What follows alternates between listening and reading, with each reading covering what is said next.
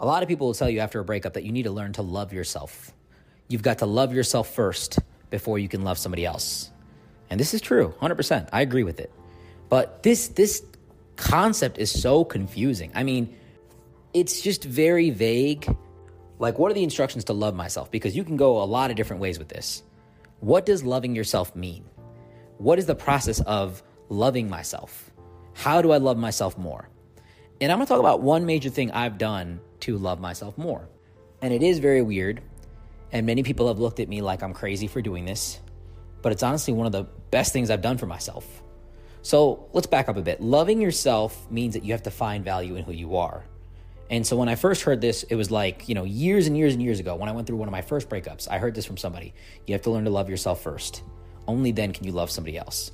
And they said it in a very you know, like a sage type way, like they were very wise. And I looked at them and like, that doesn't make any sense. But you know, it's funny, I heard a lot of people say this stuff. So I started thinking, like, okay, what is loving yourself? Is it saying positive affirmations in the mirror? Is it writing down positive characteristics about yourself? Is it, you know, just singing to yourself in the shower, like, I love you, I love you? Like, what is it? Well, really, it comes down to acts of self improvement. It's literally just acts of self improvement on a day to day basis. So, working out is loving yourself. Taking time to relax is loving yourself. Reading a book is loving yourself. Doing things to improve who you are, that's what loving yourself really is. But there are some activities that are not necessarily aligned with self improvement that equate to you loving yourself. And one of the biggest ones is taking yourself out on a date. Sounds weird, right? Let me explain. I did this and I thought it was weird at first, but I really fell in love with the process of it. Many times when we're eating food, we're watching Netflix, we're watching something on our cell phone, we're engaged in some kind of stimulation, and the food is like a secondary, you know, it's more so a thing that we're doing while we're doing something else. You know, because eating food can be a mindless behavior. I can crush a salad, I can crush a steak, I can crush a lot of food while doing something else. I'm a CEO and I work all the time. So a lot of the times when I'm working, I'm eating food as well. And so I had to really calm myself down to really engage in this process. You take your girlfriend out to eat. You take your boyfriend out to eat. You know, you go to dinners with your partner all the time. But have you ever taken yourself out to eat to a new restaurant you haven't been to before and just sat by yourself and had a conversation with who you are in that moment in your own head? Probably not. Seems weird. I would pull up to restaurants by myself and say, table for one. And they'd be like, what? And yeah, I'm just eating by myself. And they'd be like, this guy got stood up. You know, the waiter would come and be like, What are you doing by yourself? Are you waiting for another one? And sometimes they wouldn't even show up to the table until like five, ten minutes later because they felt like somebody else should have been there. And they come by like, Hey, are you expecting anybody? And I'd be like, Yeah, I'm just by myself. I'm just taking myself out to eat. And they'd be like, Okay, yeah, that's cool. Haha. And they'd be like, This guy's weird. But I love doing this. I would go to new restaurants by myself and just eat dinner by myself. I would try things on the menu. I would have appetizers and I wouldn't pull my cell phone out. This is not me listening to audio or on the phone with somebody or on FaceTime. Like, this is just me by myself, eating food, enjoying everything, taking myself out to eat, treating myself. You pay for food with other people. Why don't you do it by yourself? Why don't you do it for yourself? This is what self love is about doing things that you haven't done before and engaging in new activities that make you a better person.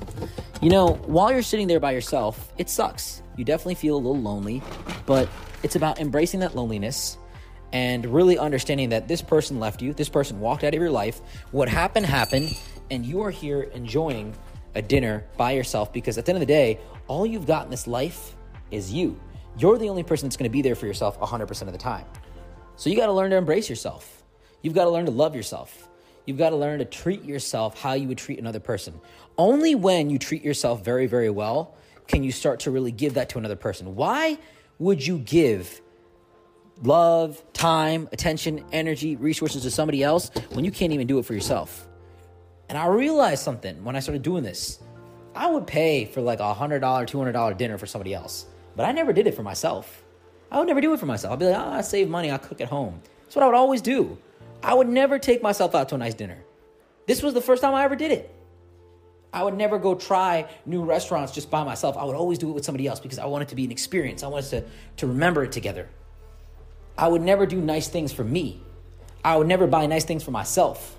Even till this day, I really don't get a lot of nice things for myself. It's something I have to kind of work on. I'll buy everybody in my family nice things before I buy myself something nice. And so I've learned to realize that, you know, loving yourself is something that you have to train yourself on. When you're a very giving person, a very loving person, and you just want to see other people happy and smile around you, you tend to forget that you need to smile sometimes as well. You tend to forget that you need to start pouring love into who you are. And taking yourself out to dinner is probably the weirdest thing you've probably ever heard, but it's where you should start. And sit there in your own thoughts by yourself at this restaurant. And yeah, it sucks a little bit. You might feel a little lonely. You might feel like this person should be with you. And you might see all the other people around enjoying themselves with their partners, but take take happiness in the fact that you're not in this toxic relationship anymore. Take happiness in the fact that you're not being cheated on. Take happiness in the fact that this person that does not want you in your life is not bothering you, is not pestering you. They don't want you, right? They don't want to be with you, whatever it is. They have demonstrated that this relationship is not going to work. And now you're back out on your own. And that's a very scary thing. It's, it sounds depressing when I say it, but honestly, it's the most freeing thing out there because now you can do whatever you want to do. You can engage in new relationships that are even better than the old one. You have to make space mentally for the new things that are coming into your life.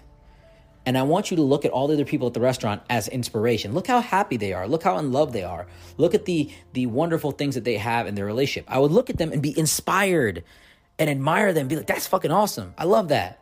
And I would also see situations where people were arguing and, you know, a girl would be very upset even though a guy is taking her out to dinner or, you know, there would be situations where I could see the tension and I'd be like, man, I'm glad I don't have to deal with that. Sometimes people watching is an amazing thing. Eating by yourself is an amazing thing because you get to connect with who you are. And I had a lot of my great ideas when I was sitting by myself eating.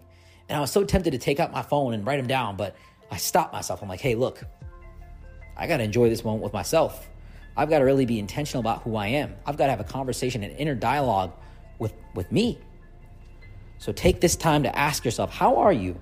And ask yourself, you know, how do you feel today? Questions that you would, you know, kind of ask your date. And then kind of answer them in your head. I feel okay. I feel a little sad. And then try to have a conversation with yourself. This is a weird exercise. And I would sit there, probably with a weird look on my face, eating this food, enjoying this food, and trying new things, trying new appetizers and just really discovering who I am at a deep level. So I hope you guys take yourself out to eat. If you have never done this before, definitely just stop what you're doing and go do this right now. Go do this tonight. I hope this made sense. I hope this helped you guys out in, in some way, shape, or form. If you find this audio helpful, definitely share it with somebody. You know, definitely give us a, a recommendation on our Spotify, on our Apple. Follow us on YouTube. I love to connect with you guys, so feel free to DM me on Instagram if you ever have any questions for me. And until next time, guys, Sumi out.